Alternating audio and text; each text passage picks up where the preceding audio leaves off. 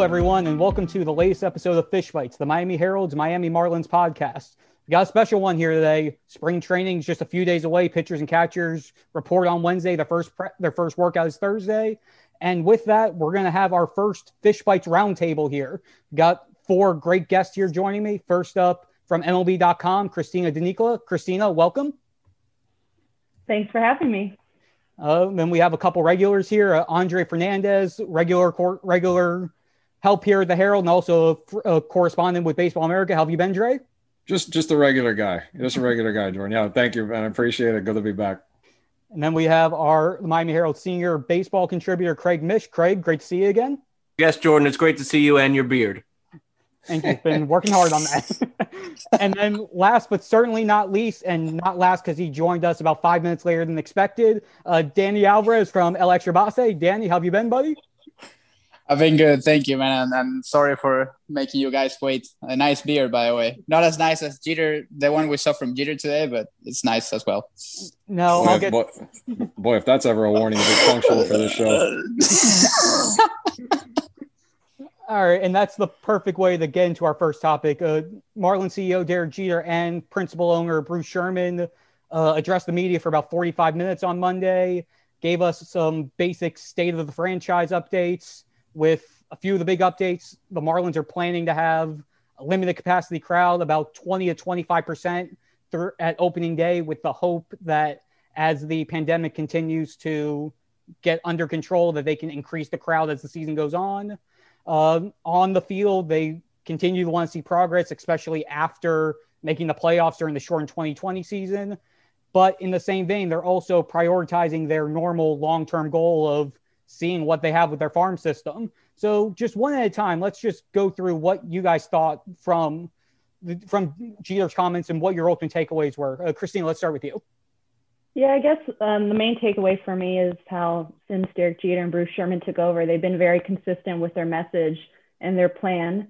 And in 2021, it's almost a juggling act that they're going to have to do where, you know, a lot of people thought they were ahead of schedule in 2020 by making the postseason, but they also had a lost minor league season. So a lot of those prospects were either rushed up early or they missed a whole year of development. So in 2021, how do you try to compete in this NL East and build off the momentum, but at the same time get you know those prospects reps and the growing pains that might come with it and possibly ensuing losses. Uh, Andre? Yeah, I mean, definitely, this is a it's a balancing act still for them, but at the same time, you know, people are expecting a step back this year in terms of wins, and could happen obviously, and you've seen what the division has done. But I mean, if you look at the the way they're progressing, is kind of the same time frame that we all thought, and you know, like Christina said, it's important for these guys to continue to recover that development time because the alternate training site, that's fine, but it was not the same as facing other competition, that sort of thing. And a lot of these guys are going to need that extra time. That's why I'm not really worried about, you know, the whole surplus of outfielders, as was asked today, and that sort of thing, because guys will either need that time in the minors to recover, or you'll see that the, the, the veterans that are there aren't on long term contracts. So there'll be space for those guys to come up. I mean, the biggest takeaway, I the, the most entertaining part to me was the part when Barry asked about some of their financials, and you know that it, it, it you know, on a serious note, you wonder, you know, you see how much spending their rivals are uh, can can make, and you wonder in the long term financially how much they'll be able to sustain what they are hoping to accomplish because you know the TV deal's coming, but it's not going to be anything ultra lucrative that'll be such a change. You know, they still need a sponsor on the stadium baseball's taken a big hit because of the pandemic overall, and them, especially a team that relies so much on revenue sharing, that sort of thing. You know, that's where it intrigues me going forward is will this team on the long run be able to compete and sustain themselves against all and not just in the NL East, but overall. I mean, the Dodgers, the Padres have made moves. You know, in the long run, their all their their ultimate goal, how will they be able to approach that? That or they're just gonna have to be as smart as the Rays and make all the right moves with no big with hardly any big names at all and and and try to do it that way. But that as we've seen is very rare. Craig you want to hop in? Yeah I, I, think a few things. First what andre said definitely is going to have to be the case. They are going to have to be more like the rays as opposed to any other team. I don't ever see them uh, paying anyone 200 or 300 million dollars ever uh, as long as this ownership is in place and by the way i do believe that that both bruce sherman and derek jeter are are in this for the long haul. I, I think that Um, I, I, don't know that there'll be another owner for the next 10 or 20 years outside of these two. I do believe that they are they are in this for for the long term. As far as the the winning and losing is concerned, that that's another key point here because the Braves are still very young and very good, and the Mets just got a new owner who's willing to spend, so they're going to have to fight those clubs for sure. I don't know about Washington and Philadelphia, but they're going to uh, have those two teams that I just mentioned are going to be in this for a long time. So I think the important thing and the one thing that maybe that I would see it differently, perhaps than what we're talking about here, is that I, think that Miami's build or rebuild has to be considered different than other clubs. And while I do understand that their process is going to take time. I don't think that they can be afforded the kind of time that Detroit and Baltimore and Pittsburgh and some other fan bases can because they already have fans and they have fans that are going to come whether or not they win or lose. So I think that 2021 is a critical year to just not fall on their face and not totally go back to where they were a couple of years ago, which means 95 to 100 losses. As long as, long as they're competitive and the games are exciting, I think they'll be okay. But the notion that they can go into 2022 and still be a sub 500 club, to me, you're just not winning any fans back at that point. Danny? Yeah, I agree with, with Craig. I mean, you cannot afford being, uh, you know, below 500 uh, at least two years in a row. Obviously, what happened last year was great, and all those young guys had the opportunity to play in the big leagues because of what happened with the COVID outbreak and the whole situation. But now you have to start winning. I mean, I, I get the whole point of being competitive and what Jeter always says about every time you wear a uniform, you have the opportunity to compete and to win games. Yeah, it's all it's it's nice to to say that, but you cannot say that every year, saying that oh yeah, but at least we're competing. I know they want to win. They want to win uh, even more than what they, what they did last year. Uh, I know how critical is you know winning for a guy like Derek Jeter, but um, they they really have to. Uh, I mean, they really they really have to win. And as everyone everyone knows, the NL East is stronger, getting stronger. Craig mentioned that the Braves are younger; they have a young core that is going to be around for so many time, and not spending too much money because when you have 130 million invested in Ronald Acuna and Ozzy Albies, I mean that's a steal from from the Braves. I mean they they have plenty of room to keep adding players and keep developing players. Same with the Mets. I think same with the with the Nationals with Soto and Turner and the whole uh, young core that they have with the veteran experience. So in order to compete with with those uh, teams, as Andre said, you have to be smart. And maybe being smart is not only spending money but developing players. And I know that they have a, a bunch of guys, you know, in the top uh, 100 prospects list of MLB Pipeline and Baseball America and whatever. But they need to perform. I mean, I mean, you do nothing by having those players in that list if they're not performing the way they should. So, yeah, uh, I think it's going to be really interesting to see what's going what's going to happen in spring training because there's going to be a lot of healthy competition, as Don Mattingly says all the time. But uh, again, you have to to start winning. Yeah, and then one other point to round out all of this was when we talked about fan attendance and just getting that that excitement, that level back from the fan base after being spurred by previous ownerships. Uh, I think Craig actually pointed out as Bruce Sherman was talking about it. The Marlins had two playoff series last season and didn't get to do any of it at the ballpark at Marlins Park. Everything was at either at Chicago for the best of three series or in Houston for a neutral site. And we didn't really get a chance to really gauge from a just watching butts and seats perspective of how much that playoff run in the 60 game season really turned tilted the needle in any way from with the fan base. And we will hopefully be able to get a glimpse of that in 2021 with being able to have fans back in the ballpark and being able to start seeing the engagement from the community. But that's also going to be critical to see how much they can do with 2021, considering if they do end up falling flat and reverting back to what what's been happening in the years before, it's going to be it's going to be tough to be able to bring the, that fan base back around since they've been looking for some sort of consistency out of this group. They finally saw something and had to do it from a distance.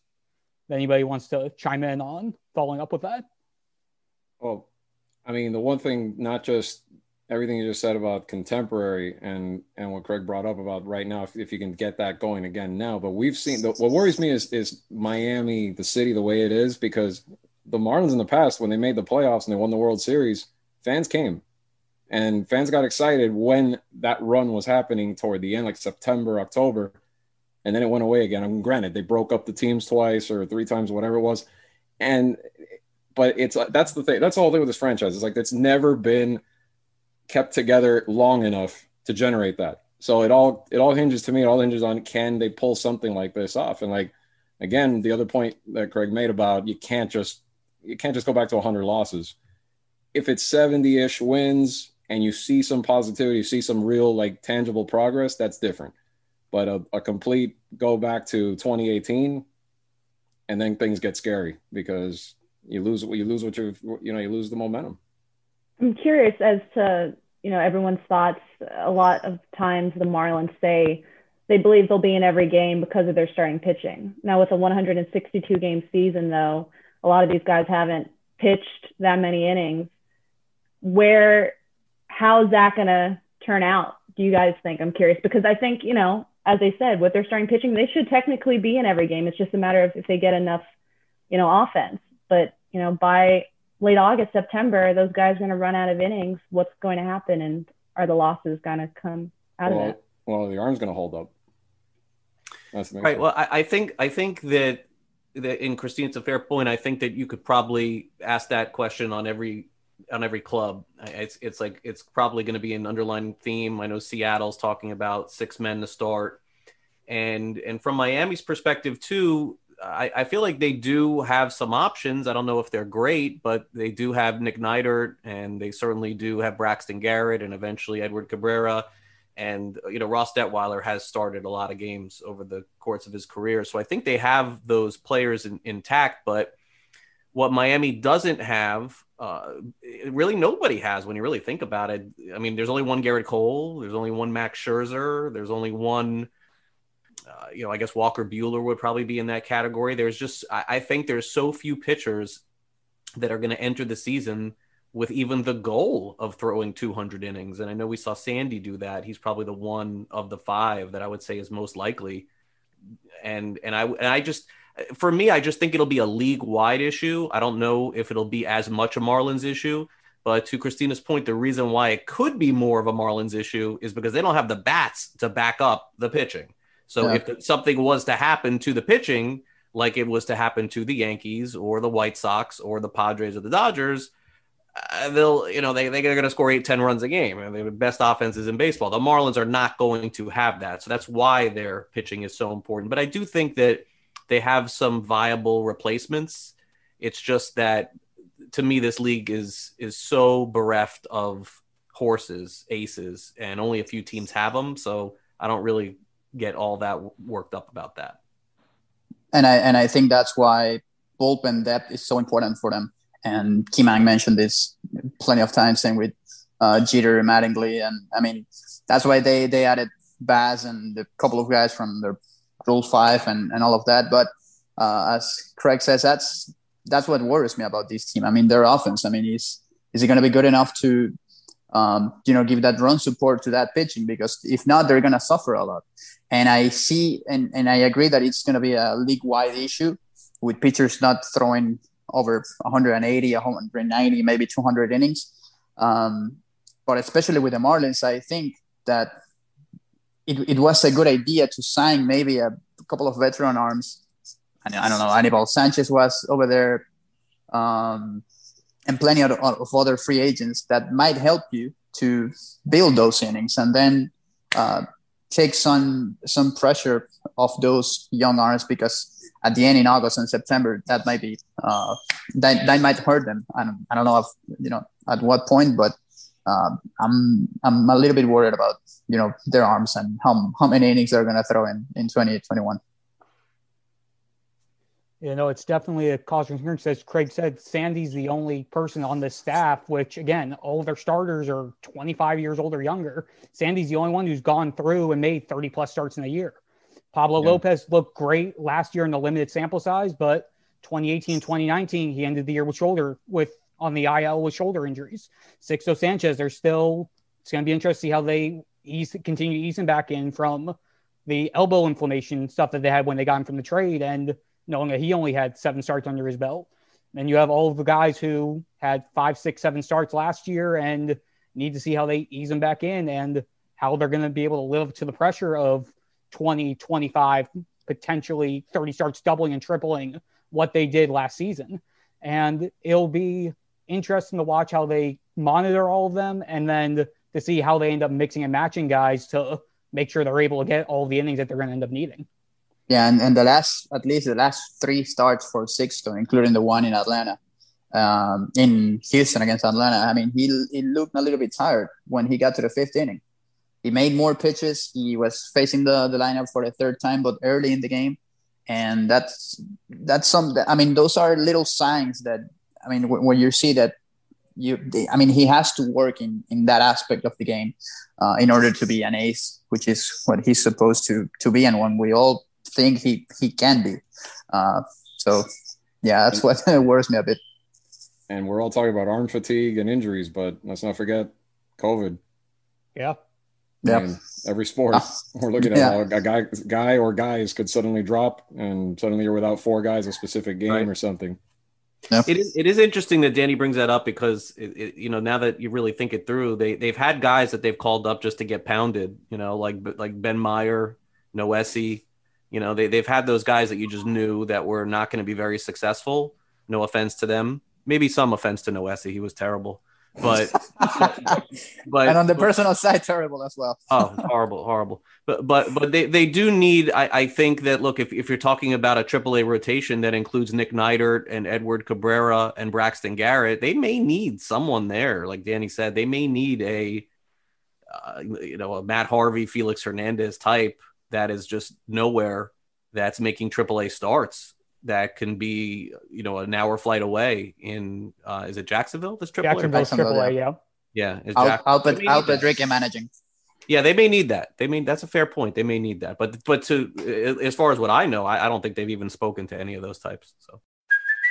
Hey, it's Kaley Cuoco for Priceline. Ready to go to your happy place for a happy price? Well, why didn't you say so? Just download the Priceline app right now and save up to sixty percent on hotels. So whether it's Cousin Kevin's kazoo concert in Kansas City, go Kevin, or Becky's bachelorette bash in Bermuda, you never have to miss a trip ever again. So download the Priceline app today. Your savings are waiting Go to your happy place for a happy price. Go to your happy price, Priceline. Yep, and now let's quickly let's transition over to spring training itself. We're gonna have actual baseball stuff to start talking about in the next couple days. Uh, specifically, there's a, there are a lot of different things you can be looking at between position battles, prospects to watch, players who you may just want to be get, keeping your eye on. I'm interested one specific thing, whether it is a position battle, a certain player, or some other aspect of the game, what specific thing are you looking forward to watching most? Let's start with Danny this time. I mean, I have to go with first base. Who's on first? Um, Jesus Aguilar, Garrett Cooper, they're exactly the same player, maybe exactly the same player. Uh, big, big guys, a lot of power, um, not too much defense, at first, and they both are perfect DH guys. But there's no DH this year in the National League. So what's going to happen with them? Because you signed both of those those players. Uh, Coop was a little a little bit more than one million, if I'm not wrong. Uh, Aggie was four point two maybe. So I mean, the main the main competition for me is right there, and then in second base with Jazz and and Isan Diaz. But those guys are not even making uh, a million together. But uh, the, the thing is for me is Aggie and, and Coop and who's going to play them first because they're the same player. And I, I, I mean, there's no way you can say, okay, Aggie's going to play today and Coop tomorrow because we're facing a lefty and tomorrow a righty. No, because they're both right-handed hitters and you have the same player. So how is it going to be for Mattingly to, you know, maybe platoon them or whatever? Because we all see that Coop is not the best candidate to play in the outfield. I know that's a possibility for him, but his defense is not good there either. And he he's had you know injuries in the past, not during his minor league career, but in the past in, in the big leagues after the uh, being hit on the on the wrist and the hamstring injury a couple of years ago. So that's uh, what I'm gonna be keeping an eye on because it's gonna be an interesting battle. Craig? Yeah, just to follow up on that, that would be my first, but I'll, I'll give another one anyway. I, I, w- I would say that, that Danny's 100% spot on. I don't see any scenario that the Marlins should be carrying both Cooper and Aguilar into the season. Spring training's a different thing. And, and if they want to let that play out and, and wait for some other team to call, we've also seen trades the night before the season. We've seen players move the night before the season. I absolutely could see that thing playing itself out. I, I, don't fault them at all for tendering Aguilar. It was the right move at the time. And uh, but, but I, I, think they do have to have a little bit of a reality check, not from a not from a, a player production standpoint, but from just like a, a human standpoint. And I mean, Garrett Cooper's 30 years old. He does not want to, I mean, he's going to sit on the bench. I mean, it just doesn't add up. You you need uh, you need players who also are going to want to be happy to be there. If Garrett Cooper's playing first base every day, you're telling me Jesus Aguilar is going to be thrilled sitting on the bench, coming in and, and you know in defensive replacement, eighth, ninth. It just doesn't add up for me. So I, I prefer if they could to uh, you know, maximize the value there and, and get something back in return. But as far as competition, I'll go uh, over to second base. I don't think this is a competition. I think that Jazz Chisholm is going to win the job, and I think he's going to be the opening day second baseman and we're going to really get a, a, good glimpse of essentially, in my opinion, a hand-picked player by Derek Jeter when he saw him in the Arizona Fall League. The Marlins, from that point forward, uh, made every attempt to acquire him. They gave up a potential ace in Zach Gallen. I think that I think he's the guy there. I think Isan Diaz is going to be in AAA to start the season. And uh, you know, honestly, Isan, uh, as good as a kid as he is, and his family has not shown a lot at the big league level, both offensively or defensively. And then the big question, as I turn it over to Andre and Christina, is if the team isn't playing very well in July, is Jazz the shortstop and Miguel Rojas somewhere else? Because I think that that's a question that we're going to have to ask ourselves at some point this season. So second base for me is is interesting, but I think Jazz Chisholm wins the job, and he is the one that I'll be watching closest. Uh, Andre?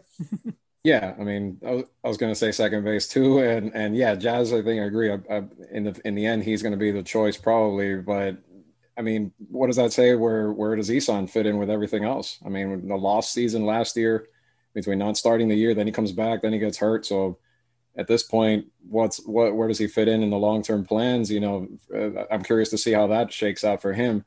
Um, I guess I'll, I'll I'll switch over and talk about the bullpen. I want to see how this re this new look bullpen with so many different looks, especially the seventh, eighth inning, how that shakes out. Who, who ends up being in which role? Who ends up being the closer primarily? And then just how that plays. We were talking a lot earlier about the starting pitching and how that has to hold up. Well, the bullpen definitely has to as well. And there's going to be a lot of mixing and matching as there always is. So I'm curious to see where these new acquisitions like Floro and Bass end up and where Yimi lands in, in the whole equation because he was pretty good for the most part last year, you know, and, and it'd be interesting to see how he carries that over. Christina? All right, to keep it fresh, because I everything you guys said was, you know, I guess doesn't need to be said anymore. Jorge Alfaro, last, you know, um, when you think back when he came over from the Phillies, that first spring training, he missed what however many games. He was going all out for a ball and rammed into the dugout railing, missed time. It almost seemed like a, not an omen because he, he was almost league average in 2019. The last year was a completely lost season from him. He he missed time in spring training. Then he's the guy has COVID and is out for a month, and then you just could never get going. So where does he fit in with this organization? Is he going to be the catcher moving forward? He needs to prove that you know he shows strides behind the dish at the plate we all know he's got the raw power, but he, you know, lacks the plate discipline. Um, you know, says a lot where in the postseason they go to Chad Wallach because of what he provide provided for the pitching staff. Um, so I want to see how Alfaro is able to, you know, first try to stay healthy in spring training. I mean, he's a big dude, he's in shape, but he's been banged up in the past. Uh, see if he can prove that he is the catcher that, or if they're going to have to look elsewhere moving forward. Yeah, definitely on all four of the fronts. And then I think I'll just round it out with probably the last topic of possible discussion is who are the outfielders outside of the three veterans that they have out there? I mean, Corey Dickerson's looking like the regular in left, Marte the regular in center. Now with Duvall here, he's going to be, he looks like he's going to get penciled in right. And then you have the rest of the guys fighting for one or two spots between Lewis Brinson, Harold Ramirez, Magneuris Sierra, Monte Harrison, Jesus Sanchez. Eventually down the road, you have you still have JJ Bleday in the minors and seeing how things play out. I mean, it's going to be interesting to see how they evaluate who's going to get the bench spot start spots. And especially when you look at guys like Sierra, who's out of options, and outside Jesus Sanchez is the only lefty out of that group who you would assume would be ready to be up in the big leagues. You would think Jesus Sanchez would be starting in AAA. So then it comes down to Lewis Brinson. Do you give him another chance after starting to see some success in a platoon role last year? Or do you go back to Harold Ramirez, who had a really great 2019 and then had COVID in 2020 and then one game back after returning from COVID, has the injury and is out for the year, and then really impresses in winter ball. So you're going to have a lot of discussion, discussion, uh, position battle, competition throughout that group. And then again, like Craig also said, when we come to July and we see what the record is, could we see potentially any of those guys getting any of those veterans getting flipped and then start bringing the prospects up for the final two months? All right, I'll I'll start with this. Okay, so so opening day, Adam Duvall will be in right field, and my guess is is that they'd like him to play 130, 140 games out there if possible. And then Starling Marte, they would love in center to play 162. He played, I, b- I believe, more than 60 last year, and it was only a 60 game season, right? Uh, left field, Corey Dickerson will play and sit against some lefties, and they have the perfect platoon mate there in Brinson, who who did very well against lefties. I don't think Brinson gets any at bats other than against left-handed pitching, but I do believe he makes the team. So that's four. And then the the fifth one is going to be Magneuris Sierra. I mean, as long as they're starting with these double headers the way that they are with the runner on second base, that's still a huge factor. And and and he'll be the fastest player on the team. So he's the fifth outfielder.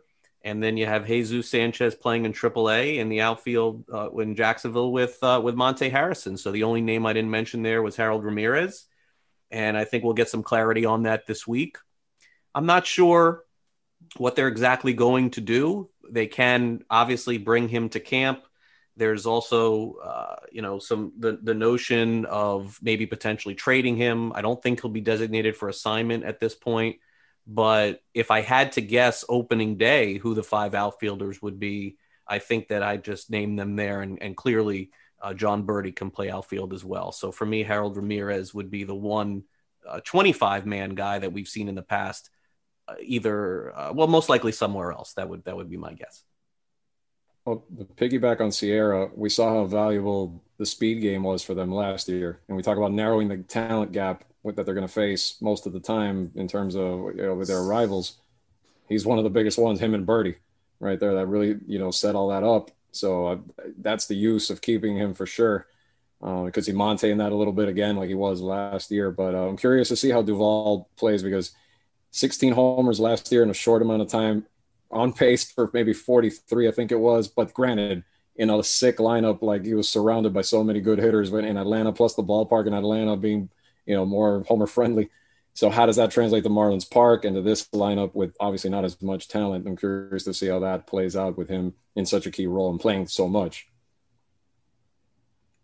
Yeah, and to transition a little bit more, we got the main group from the Big League Club discussed about uh, there's going to be a good amount of prospects at camp this year, even if they're not at the big league level yet. Obviously, we're going to get our first taste of Max Meyer. We're going to get JJ. We're going to get to see JJ Bleday again. We're going to get to see some guys like Jose Devers for another another time around. Uh, Jerar Encarnacion from the prospect group, which again, the Marlins have. I think it's 14 of their top 30 prospects, depending on which outlet you look at, are on their 40 man roster. Just what prospect are you guys looking forward to watching, even though we know we got a ways away from more than likely seeing them at the big league level? Uh, whoever wants to start can hop on in. We don't want to say six though to start. no. no, well, I, I, mean, just to just to see how he bounces back. It was such a great, yeah, breakout performance, and then it ended a little. You know, he had a rough lesson going up against Atlanta, and and and a, and a much better lineup like that. So, so let's see how his off season was and what he took from that, and how much he's improved does he keep it going? I mean, and then besides him, you know, I think staying in the pitching, Edward Cabrera, if he could finally make his debut, you know, and, see because a lot he's been compared so much, and we saw Keith Law had him ahead of everybody in his rankings. very similar makeup to uh, to Sixto, but probably with an even better changeup. So let's see how that translates at the big league level. And and and Trevor Rogers, who made a huge uh, jump last year, you know, how does he keep it going? Uh, yeah, so I mean, Andre and I see it the same way with Edward Cabrera. I think he's, I think he's may end up the best of anyone they have from from top to bottom for sure. You know, you know what's interesting for me, and then if if those people who are listening to the podcast want to transition over when this is done over to the Herald, there's a column uh, on Tuesday. When when when are we posting this, Jordan? When are We're, people we're, listening? we're to posting this Tuesday. Okay, Tuesday. Yeah, so there's a column where I go through all of the trades that they didn't make this offseason and some of the players that were asked back in return and and specifically in the Contreras one where where the Cubs wanted a lot back from the Marlins. The one name that just keeps coming up in all of these trades is Peyton Burdick.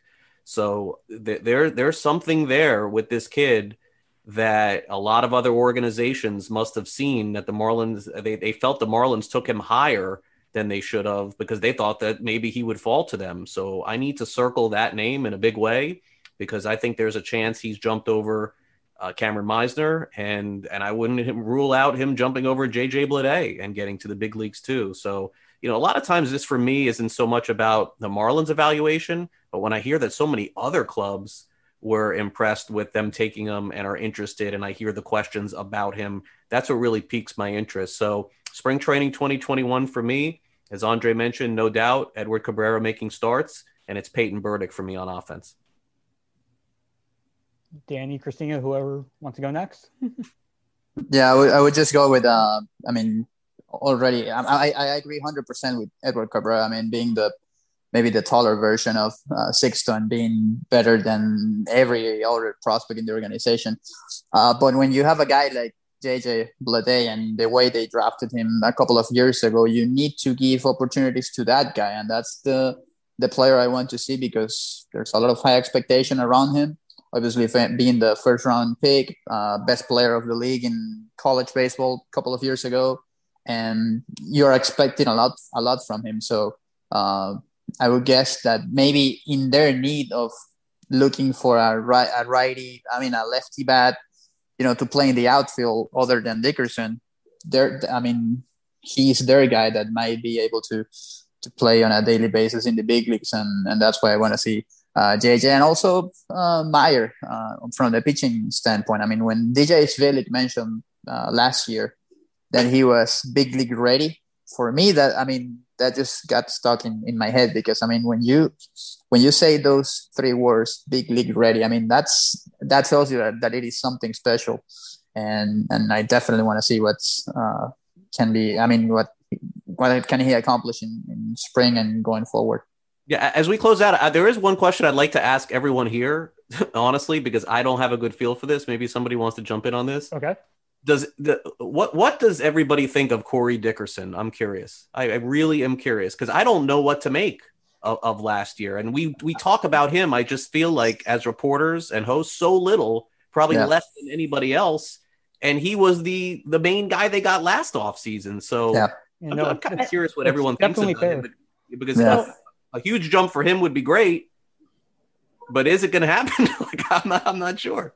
Well, this is where I find interesting, where obviously analytics um, are great for helping you figure out, you know, exit velocity, whatnot, but it doesn't necessarily tell you what's going on behind the scenes. And something that struck me when I was on a long car ride a couple weeks ago, he uh, was a guest appearance on the Marlins radio network. And Miguel Rojas brought up the fact that Dickerson behind the scenes was dealing with uh, his, I think, grandfather passed yeah. away, and his father had a cancer diagnosis. So, I mean, he's one of those guys. You know what you're going to get. Kim Ng has mentioned it several times. You, you you have those baseball card numbers. You know what you're going to get every year. So you wonder with him if they, you know, that had to play some sort of role into maybe not having the numbers he usually does that you know the Marlins thought they could rely on. So pair that with the whole COVID 19 outbreak and having to be stuck in a hotel room for a week. Like, uh, just mentally, I can imagine that playing a toll and, you know, having an impact on his, you know, play on the field. I'm not, I'm sure he wouldn't use that as an excuse, but it wouldn't surprise me.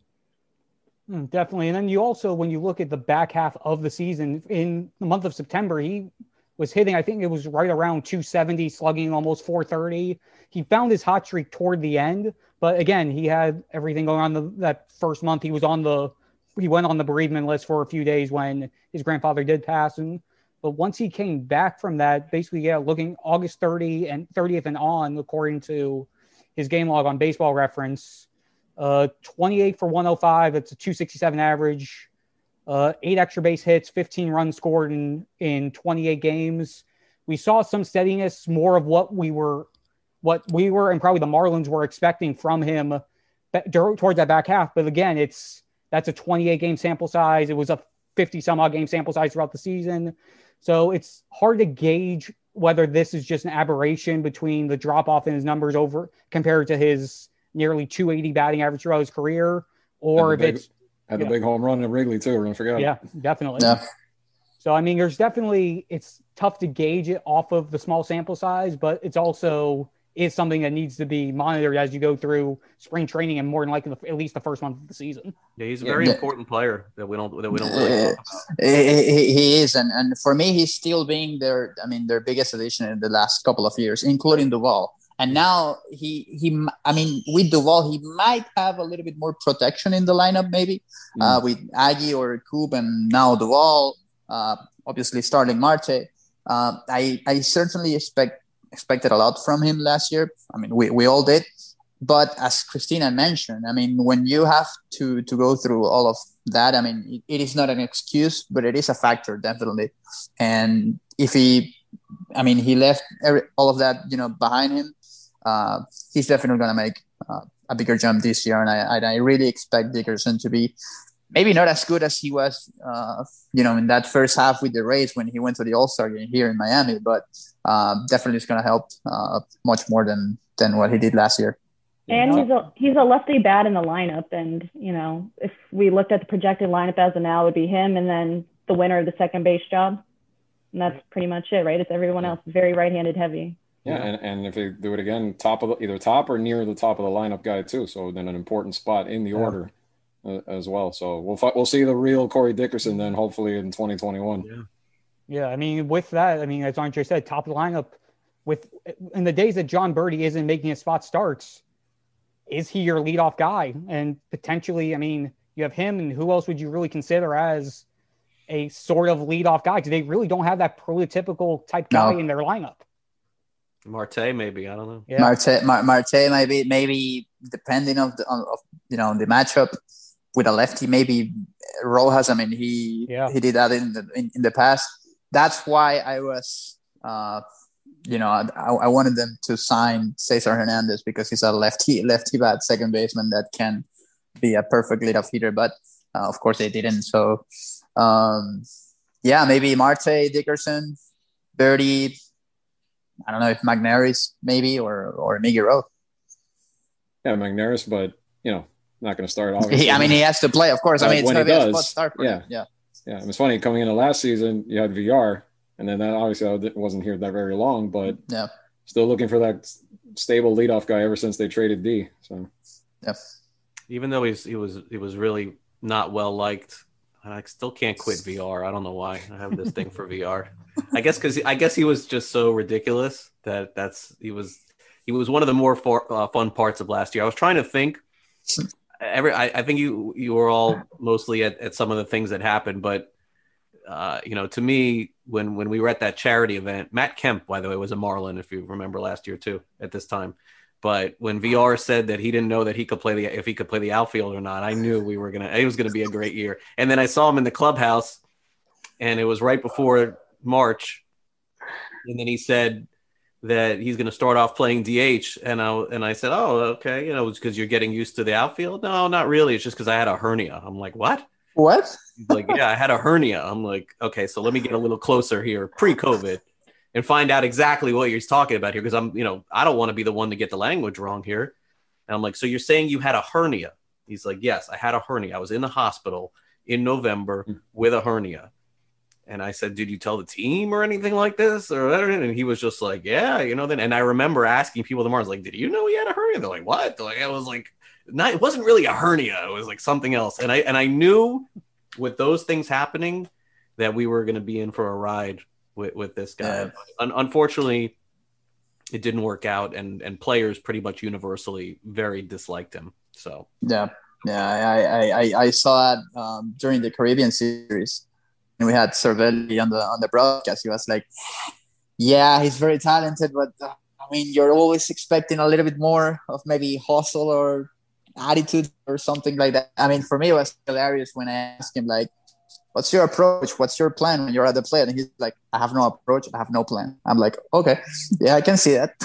I mean, that's why I'm asking you. But anyway, But but I, I but I would yeah. but last thing on him, I would guarantee you, mark it down, 2021. There'll be at least a two week period on the Mets where Villar is awesome. It- it- I don't know when it's he may be horrible the rest, but there's going to be a two week period where this guy is just going to rake. He's going to steal bases. You're going to think he's, you're going to watch. You're going to think he's the best player ever, and then you'll be fooled. And wait, a- wait, wait, wait, a, wait a four game Mets. series, with a four game series against the Marlins, of course. and April gonna be a- 15th, yeah, April there's gonna be- fifteenth, NL Player of the Week, Jonathan Villar, there you go. and then he'll disappear. and there will be at least one game where he's at least halfway between third and home looking to steal a base. That was the best. That was the best. That was the best. And then Sierra yelling at him to go back in the uh from the from the dugout. Oh, I was so upset I didn't get that picture. I got the next pitch where he had walked back a little bit, but yeah, I mean that that that you know adds you know to, to close it out for me. That's that's actually what I want to end with too, because I, I gotta say, and all of and all of you have been in the clubhouse a lot, and all of you are reporters too that hurts my heart knowing again we're headed to another spring training that we're not able to get in front of Oh, these. yeah. Agreed. It is it is just Yeah. I've made my living doing this for 25 years of getting to know people and texts are great. And yeah, like I'll break news and and do stories off text. That's the way that everybody does it these days. But some of the best relationships that I've made with players and started relationships with players, executives, people, coaches have all been in person. And and I and I really no one's ever going to feel bad for us. We're all doing what we love to do and and talking about sports and getting paid for it. I totally get it. But this is always my favorite time of the year is knowing that this is coming, spring training. Guys who haven't talked to anyone, they want to talk, they want to be friendly, they want to sign autographs for fans. I mean, in March, they haven't signed for a year. And we're losing that again this year. And and the Marlins do a great job of giving us the Zoom interviews and all that. And they do the best they can. But there to me, and there's just no replacing that element of it. And I'm sad again as we I'm excited for baseball, but I'm sad to know that I'll be sitting here again on a Zoom doing interviews again. Yeah, when when you were telling the Villar story and you said when I saw him in the clubhouse, I was like, oh, are we ever going to be able to say that again? or when are we going to be? When or if are we ever going to be able to say that again? Yeah, because now I- now I'm a, I'm a bit worried. But I mean, with everything that it's been going on with uh the whole the athletic story and the Jared Porter on the Mets and you know all of that, you know, being as well in the conversation. I don't know. I'm not quite sure if we're ever going to be again in a clubhouse. Poor guys camped out of the gate outside Jupiter. The, the guys that are always there. It's like seven o'clock and they haven't left, waiting for an They autograph. They mistake us for the players, and they're like, "Hey, but they, but you know, but you know what? Look, I mean, a lot of them out there. I, I never, I, I don't knock anybody's hustle because I understand that, you know, look, I mean, you may not like the fact that they get the autographs and sell them or whatever, but what, what everybody choose to do with their life, I, I don't, I don't begrudge them for it. But going back to that, like that's the rite of passage. When I was young, ten years old, twelve years old, going to West Palm Beach, going to Pompano Park, my dad taking me to games, and and I would always wonder, like, like dad why why why are we going to spring training games to get autographs? He's like well well first of all the marlins weren't here at the time. There was no regular season but they were the, you know, my dad would always say because they haven't signed autographs in almost a year. And when spring training starts they're ready to do it again. And I, it was always the case. And so you know i have an eight year old son. He's already asking me to go to spring training games am i going to be able to get autographs am i be able to take pictures i'm like this year you're going to be in a pod there's going to be glass there's no, i mean that's that's that's what it's going to be so hate to be a downer on it because it, it is just so positive that we're going to have baseball again. But 2022 for me is really what I can't wait for because I know that when that comes back, then we'll all be back again in the clubhouse waiting for the pitcher after spring training, right? Like these are all fun things that we were able to do. Yeah, but I mean, it does bring the reality back to the situation where, yes, it's the fun of baseball, the fun of everything, but we also know what's going on outside of that individual bubble as we see everything with COVID still going on. But again, spring training's almost here. before you know it, it's going to be opening day, Grand Marlins and Rays on April 1st. And that's, I think, going to wrap it up for us on this roundtable. This was fun, guys. This was a lot of fun. Thank you guys for coming on. Oh, thank you, Jordan. Yeah. Thank you. Be on, t- be on time next time, Danny. Apparently, Nah, sorry. That says Jordan. Yeah, you know, we're going to Five minutes, that's it. Yeah, I mean, we're going to try to do more of these again. We'll probably do another one once spring training wraps up to preview the actual season once we have a little bit more data, a little bit no- more knowing what's going to happen. But again, thank you guys so much for coming on to the Fish Bite podcast. And we'll do this again somewhere down the road. And the podcast itself will be back again next week. Thanks so much, everyone.